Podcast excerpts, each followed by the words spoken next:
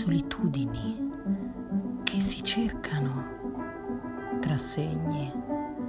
di piccoli frammenti solitari persi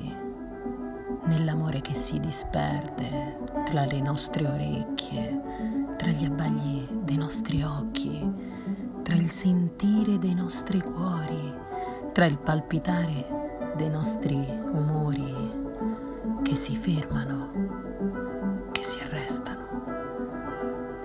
per un solo dettaglio